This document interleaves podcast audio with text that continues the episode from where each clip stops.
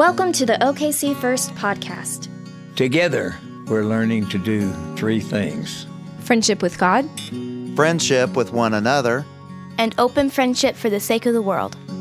For more information about OKC First, please visit okcfirst.com.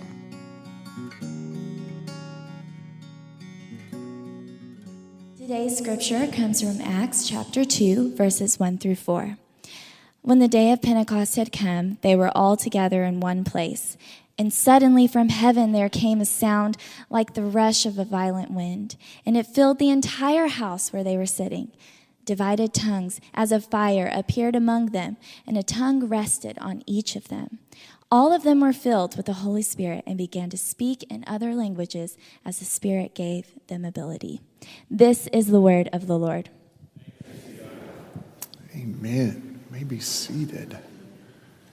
Thank you. Well, we are squarely in storm season, right? Does everybody know that? Welcome to Oklahoma. If you have not lived here your whole life, you may not know that we are in storm season, and every time we see clouds in the distance, we all kind of have this thought like, oh, is this going to be the one that turns into the, the home killer? That kind of a thing. June 1st starts hurricane season, and what we're going to see, like we always see each season, is, is a lot of charts and graphs. Charts and graphs that tell us all the scientific data related to storms, and, and they're going to try to give us some idea, and I'm grateful for this, as to the trajectory of a storm, like how, how big, how strong are the winds, all of that. All of the charts and the graphs, though, cannot tell you what a storm is really like, like being in the storm, and all God's people said. Like, you can look at a chart about a storm, but if you've actually ever been, raise your hand if you've actually ever been in a tornado. Like, that's different. It sounds different. It feels different. Things fly around the neighborhood in a different sort of way. It is different to be in the violent wind as opposed to just hearing about or seeing a chart about the violent wind. Man, Pentecost was described a couple times in this passage of scripture in the second chapter of Acts as a violent wind. And um, as a matter of fact, there are times when the people who are in the midst of this violent wind, they are described as being afraid, astonished. I hope for us that we can at some point, hopefully relatively soon, have this experience of being in the violent wind. Maybe to scare us just enough to recognize that God is trying to blow some things away while blowing some other things to life. Are, are, you prepared? Maybe I should ask this Are you willing for God to blow some things down? If also in that same process and with that same wind, God might also blow some things, some structures, some people, some systems to life. Are you willing to be in that wind? This is the message, this is the question. On the day of Pentecost, when you know that the Jurgensons are going to outdress everybody on the day of Pentecost, this is the question that we all must answer. Am I willing, am I willing, not just to read about and see the charts and the graphs relative to the violent wind, do I actually have what it takes to go stand in it?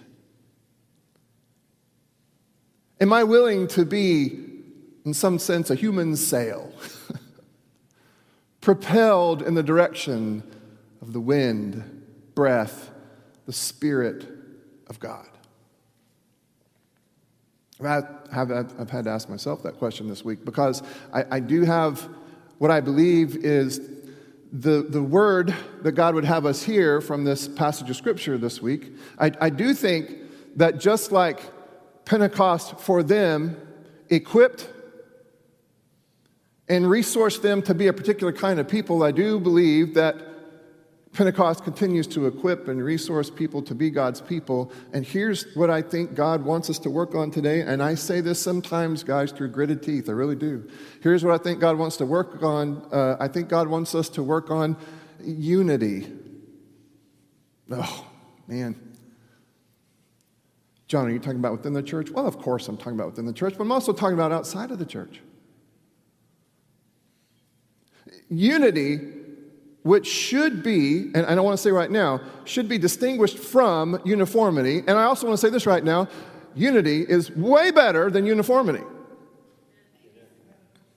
U- uniformity happens if we are all a puzzle piece, but we're all the same puzzle piece, right?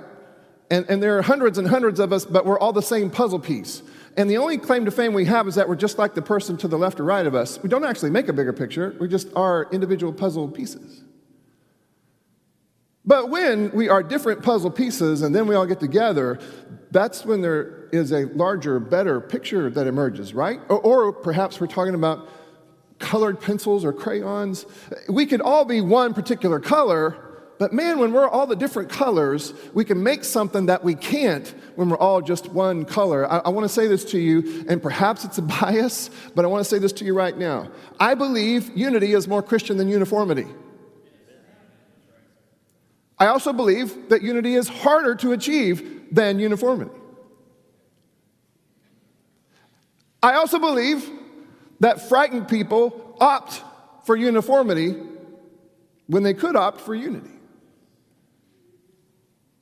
I believe that frightened religious culture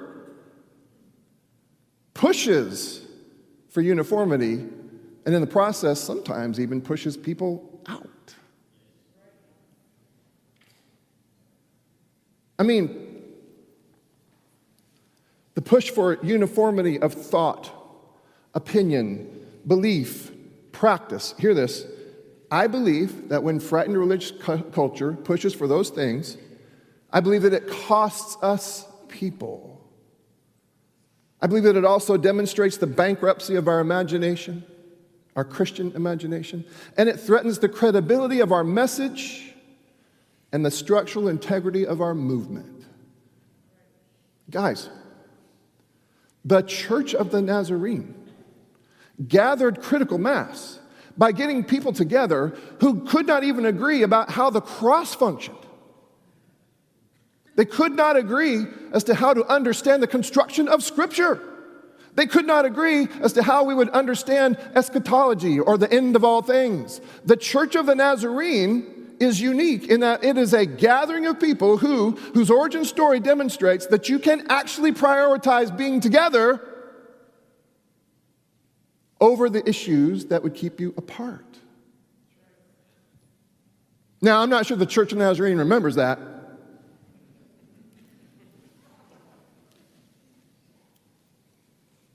But that is our origin story. I promise you. There are a bunch of Wesleyan slash Methodists that got together with some other people, Pentecostal holiness people. And folks, they didn't agree about much of anything except that it was better to be together than apart. And it worked. And it still can work if the people of God have God's vision for unity as opposed to uniformity. It still could work. But I'm afraid, but I'm afraid. I'm afraid that the people of God, and I, and I know most about the Nazarenes, and I'm aware that I'm going to get reported for all of this. but I'm concerned that not only have we opted out of life lived in the light of the resurrection, but perhaps just as frighteningly, we have opted out of the resources gifted to us at Pentecost the companionship of the Spirit. It's like we have opted out of the book of Acts sometimes. So I come to my own local church, and my goodness, I love this place. John, why are you still there after all those years? Uh, have you been here? Amen. Yeah. I'm here because I think there is still alive here the dream of unity as opposed to uniformity. I believe that there is still the dream here that we can, in fact, live life in light of the resurrection. I, I am here because I believe, cultivated by the people who preceded me, that we still have this vision for communities symbolized by this picture of wolves and lambs together. Wolves and lambs together. Now, we've said this before, but it bears mentioning again. That is not just a godly dream for how heaven on the other side of life is going to be. That is the stubborn dream of a stubborn God for how life can be today when properly outfitted and resourced and equipped.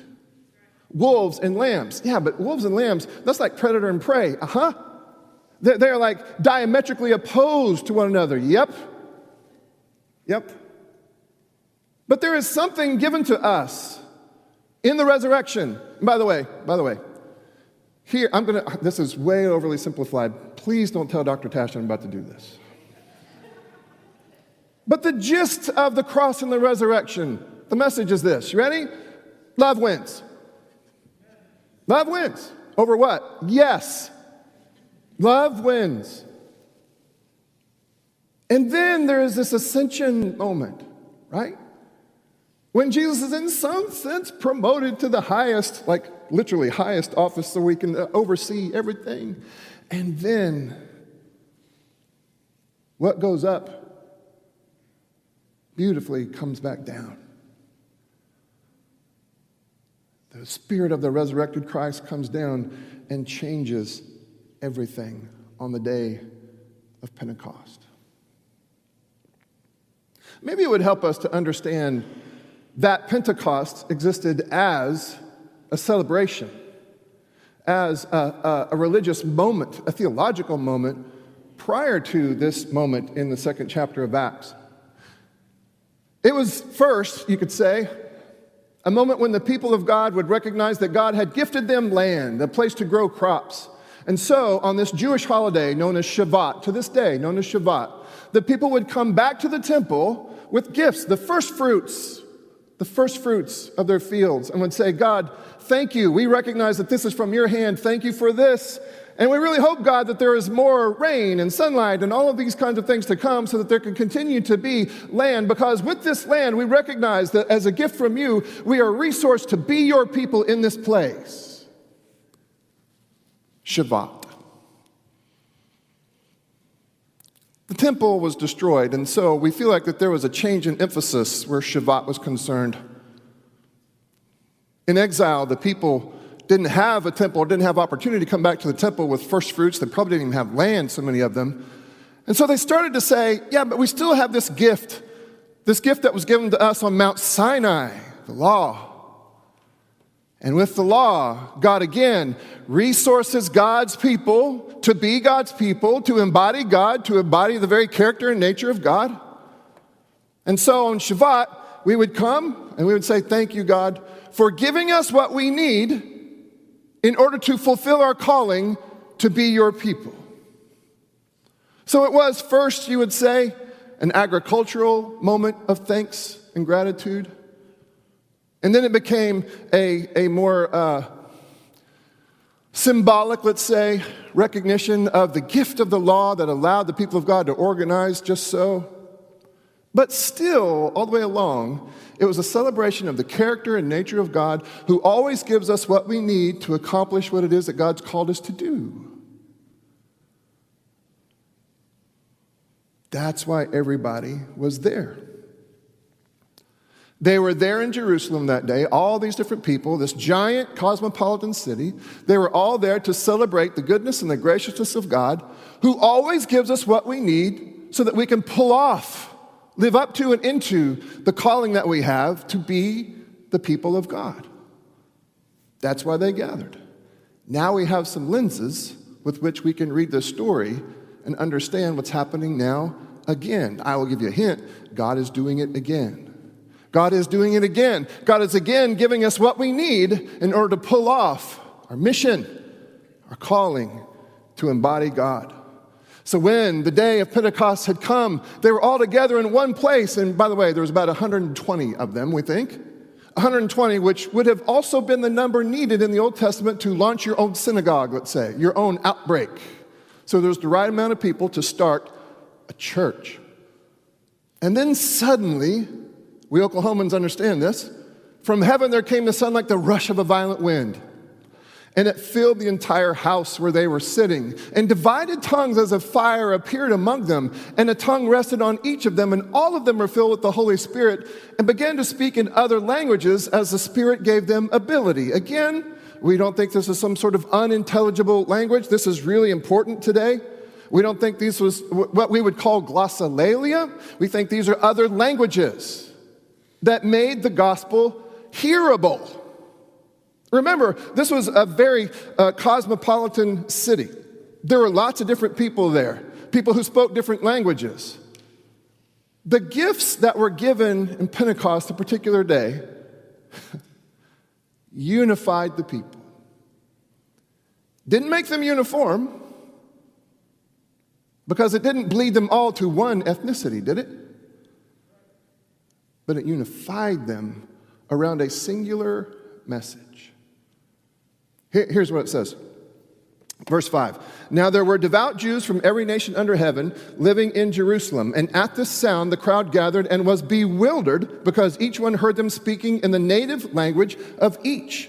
Amazed and astonished, they asked, Are not all these who are speaking Galileans who typically aren't great at language?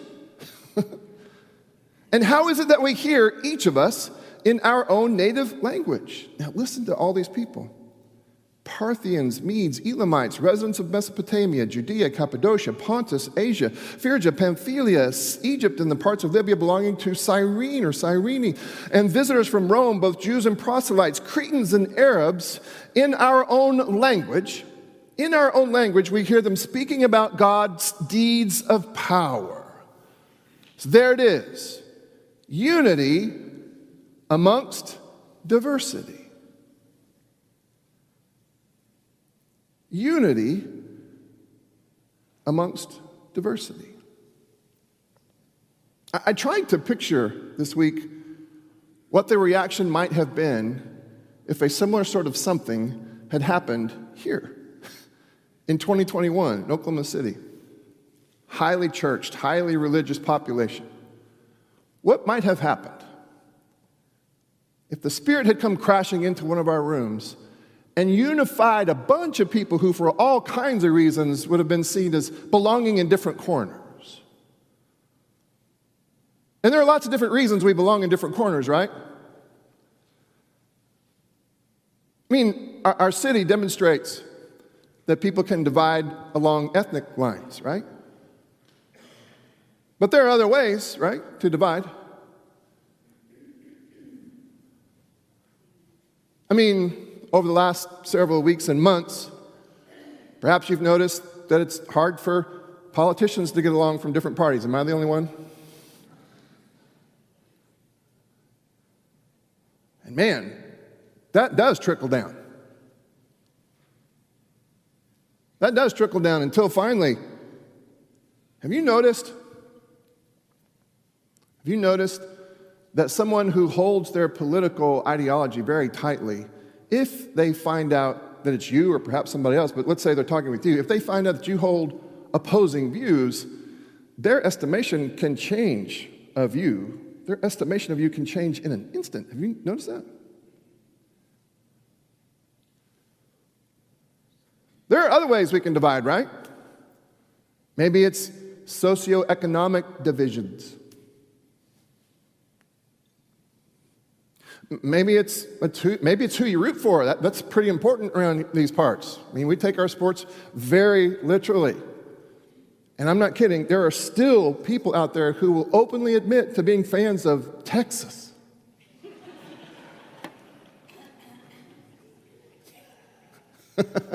I see you over there.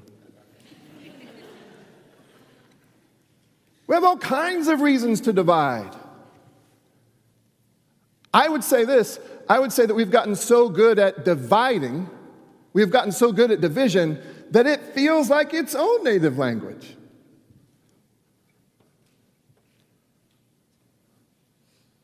Right? I mean, we can edit this out, but let, let me say this to us, just us.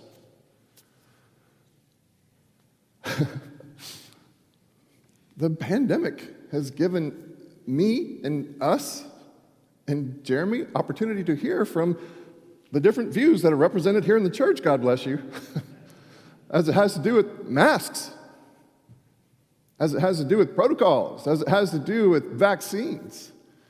We are so good at division, we can really take anything and use it to divide. Anything. Anything. I don't say this to you very often. Here's what God wants me to say to us, not just you, but me too. Here's what God wants me to say to us about what Pentecost can mean for us. God is saying, in Pentecost, I have given you everything you need to relaunch the mission and the ministry of unity.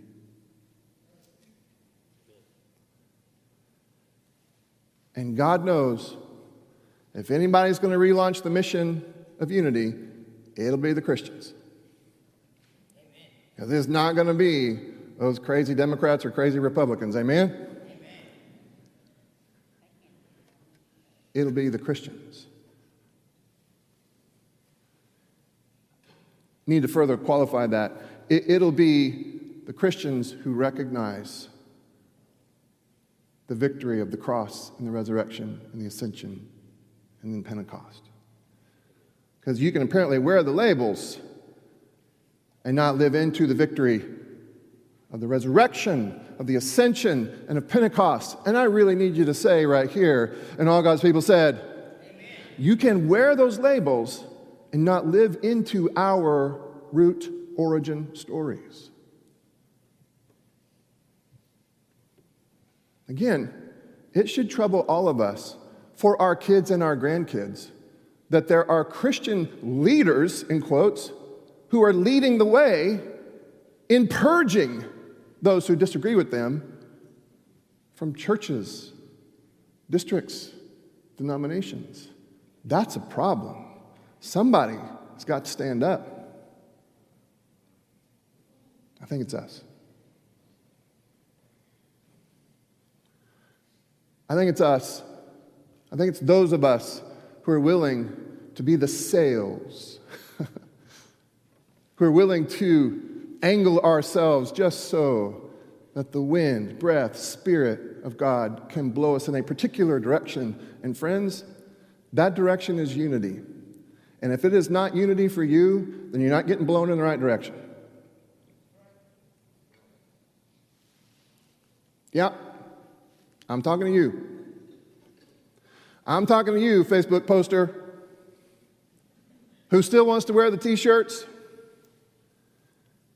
If the winds of this particular spirit, it's not any spirit, it's not just any spirit, it's the spirit of the resurrected Christ. If that spirit is not blowing you toward unity, then you've got a different wind blowing in your sail.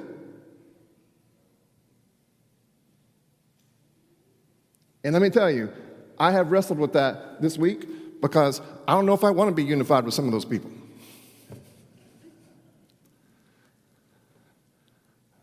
But it's right.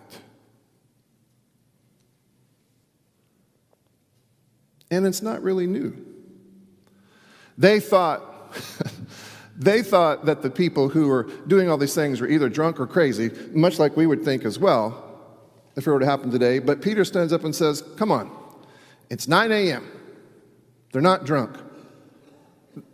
This is not new. If you were paying attention to your scriptures, you would know that this is what was spoken through the prophet Joel. In the last days it will be, God declares, that I will pour out my spirit upon, here it is, all flesh. Your sons and your daughters, male and female, shall prophesy, and your young men shall see visions. Your old men shall dream dreams. So the young and the old, the male and the female, even upon my slaves, both men and women. In those days, I will pour out my spirit and they shall prophesy. And, and let's keep in mind, prophesy here doesn't necessarily mean prediction. Prophesying here means that you have the capacity to look at where culture is and where God wants it to be, and, to, and you have the capacity to articulate that difference, to confess that difference in the hopes of narrowing the gap. God's Spirit available to men and women. Southern Baptists are trying to figure that out right now, aren't they? But also to the old and the young, also to the rich and the poor. Why don't we just say everybody? Everybody. Everybody, John, even those people that you kind of wish could be left out. Everybody.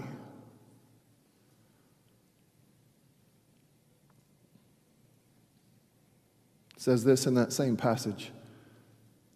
Then everyone who calls on the name of the Lord shall be saved. Now, that's an interesting terminology, an interesting word right here. Saved, because typically, at least it's been my experience, that this word saved has to do with your eternity, right? It's like you say the magic words, repeating after the person up front, and somehow your soul is saved, secured for eternity. And listen, I'm not saying it's not that, I'm saying it's a whole lot more than that. Because what this actually means here is that those who call in the name of this Lord, who gives these gifts to everyone, and who participate with their very lives, who make their lives into the sail propelled by this wind of the Spirit, all those people are saved. And here it kind of means made whole, complete, or healed. Healed of what? our natural inclination to speak the native language of division, to prioritize uniformity over unity. We're all chronically human and chronically normal, and at some level are products of this particular day and age, and we are in need of healing. We are in need of being made whole. And the Spirit can do that if we'll allow ourselves to be propelled in a particular direction. Are you listening?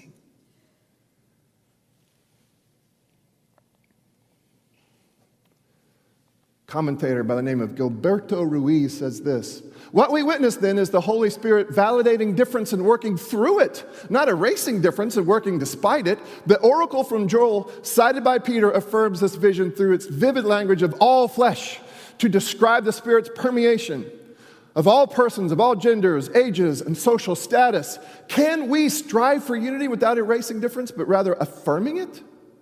Is the Spirit found in a church where all members look, think, and act alike, or in a church that works together and takes, I love this, and takes difference as a starting point for manifesting the Spirit?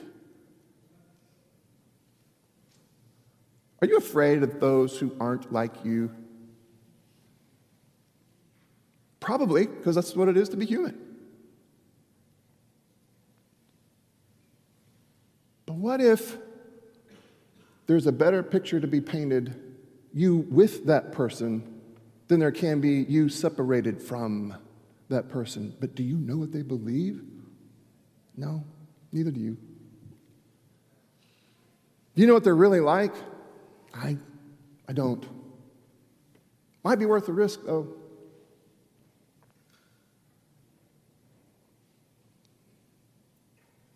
At the end of this chapter, very interesting statement here.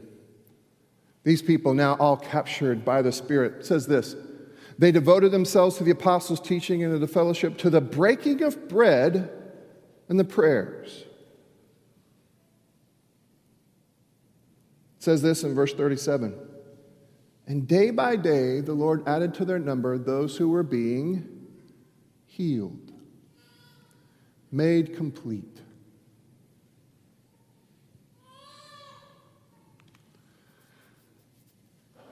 Last March 12th, taking our cues, I think, from the Pentecostal, let's say, leadership of the Spirit. this is actually the very morning after the Thunder game was canceled on March 11th. It was a Wednesday night, so this was a Thursday morning. And we had this event called Breaking Bread. Breaking Bread.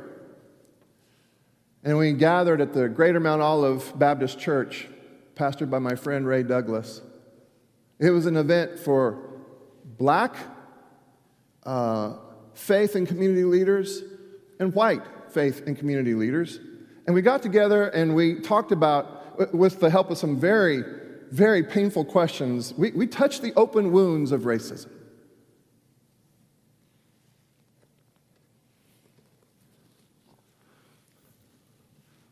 Why bring that up now? Well, for a couple of reasons. We're going to do this again on Tuesday, again, with members of the black community and members of the white community. And by the way, there are events in the future for members of the white community and the Latino community. I guess I bring this up today on the day of Pentecost to say to you this is what it can look like. I bring this up to say to you, gifted as we are by the Spirit, the companionship of the resurrected Christ, we have everything we need to be other than what the culture tells us we're supposed to be. We have everything we need to learn a different language. I'm telling you, I, I, feel like we have so learned, we have so learned, perhaps with the help of news channels and perhaps with the help of social media. I don't know. We have learned, like it's now a native language, the language of division and separation. We have learned the language of othering. But, Christian, but, Christian, living in the light of the resurrection, underneath the ascended Christ, resourced as we are by the Spirit gifted to us on the day of Pentecost, Christian, we may have learned those native languages of division, but there's great evidence here in the second chapter of Acts that God can teach us a different language.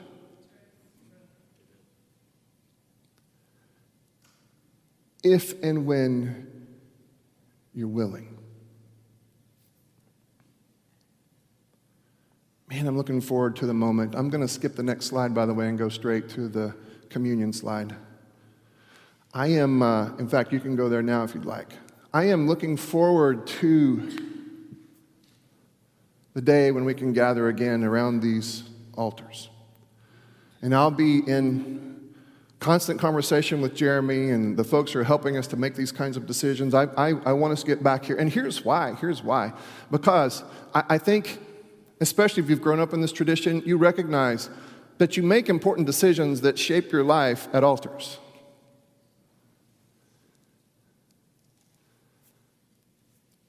We're not ready to do that just yet, but I am asking you to make a decision that perhaps could shape the trajectory of your life.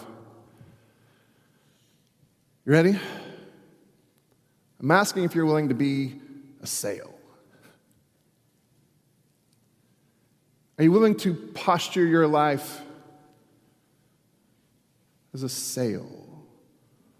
One that is propelled by the Spirit in a particular direction. And I am telling you today, as sure as the words on the page, I am telling you today that that trajectory is unity. It doesn't matter what the means of division is or the reasons for the division might be.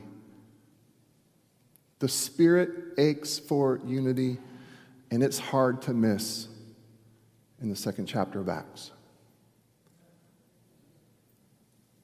But it's kind of up to you.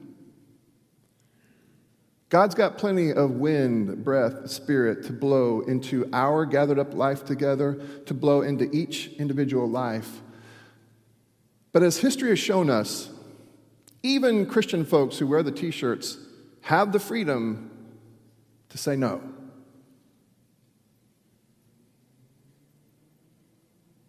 As your pastor, I'm asking if you would dare say yes.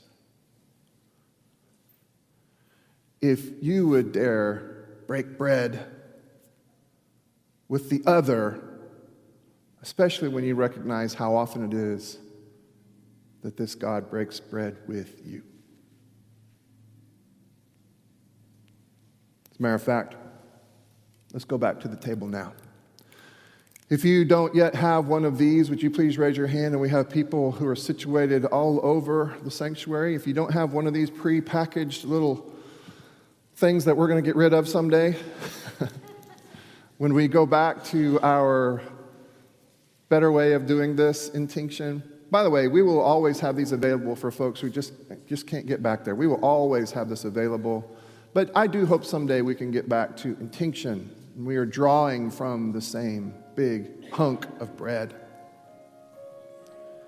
But here's the thing today I am asking you, plainly as I know how, to consider whether or not you have the stuff to break bread with somebody who is other to you. Do you, do I, do we have the chops to be propelled by the Spirit toward unity such that we would actually break bread, break bread with somebody that we consider to be on the other side of the other process? And here's the other thing I'm saying to you. Perhaps you can find the resources, the energy, the insight to do just that when you recognize how often it is that God breaks barriers to get to you. So, Heavenly Father, would you bless these elements? Simple bread and cup. And yet, God, in your hands, it becomes something else and something more. Remind us, God, that we are here captured by grace. Remind us that each and every week you faithfully show up to invite us back to this table, knowing exactly who we are, knowing how we think, knowing how we post, knowing how we discuss, knowing how we judge the other, sometimes silently. And yet you still draw us back to this table knowing all of that. captured by grace, God. Recognizing how far it is that you reach to get to us, would you build within us the capacity then to walk in step with you, to walk in step with the Spirit, to be propelled by this Spirit in the hard work of unity?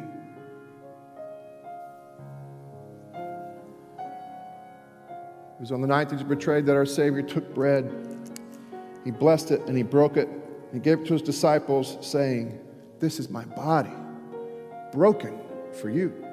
And every time, including today, every time you eat of it, please remember me. And now, church, if you would, take and break and eat.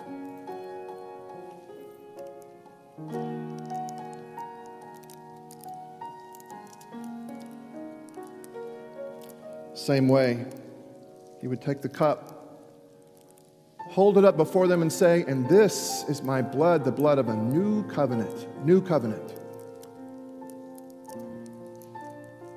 And every time you drink of it, would you remember me? And what a day to drink again of this new covenant. So if you would now, church, take and drink.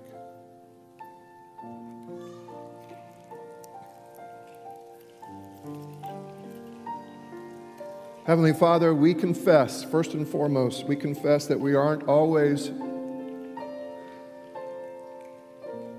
we aren't always aware of how much grace is available to us. When each and every week you invite us back to this table. Perhaps that's why, God, at times we, we seem to not have the strength or the stamina to not other the other. Perhaps that's why, God, rather than being propelled by your wind, breath, spirit, we find ourselves propelled by a different wind, blown in the direction of division and the fine art, the native language of othering. We confess, God, in other words, that sometimes we are recipients of this grace. We aren't necessarily spreaders of this grace.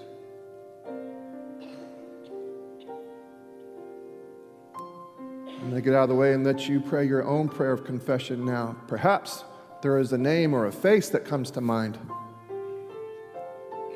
as we talk about othering the other.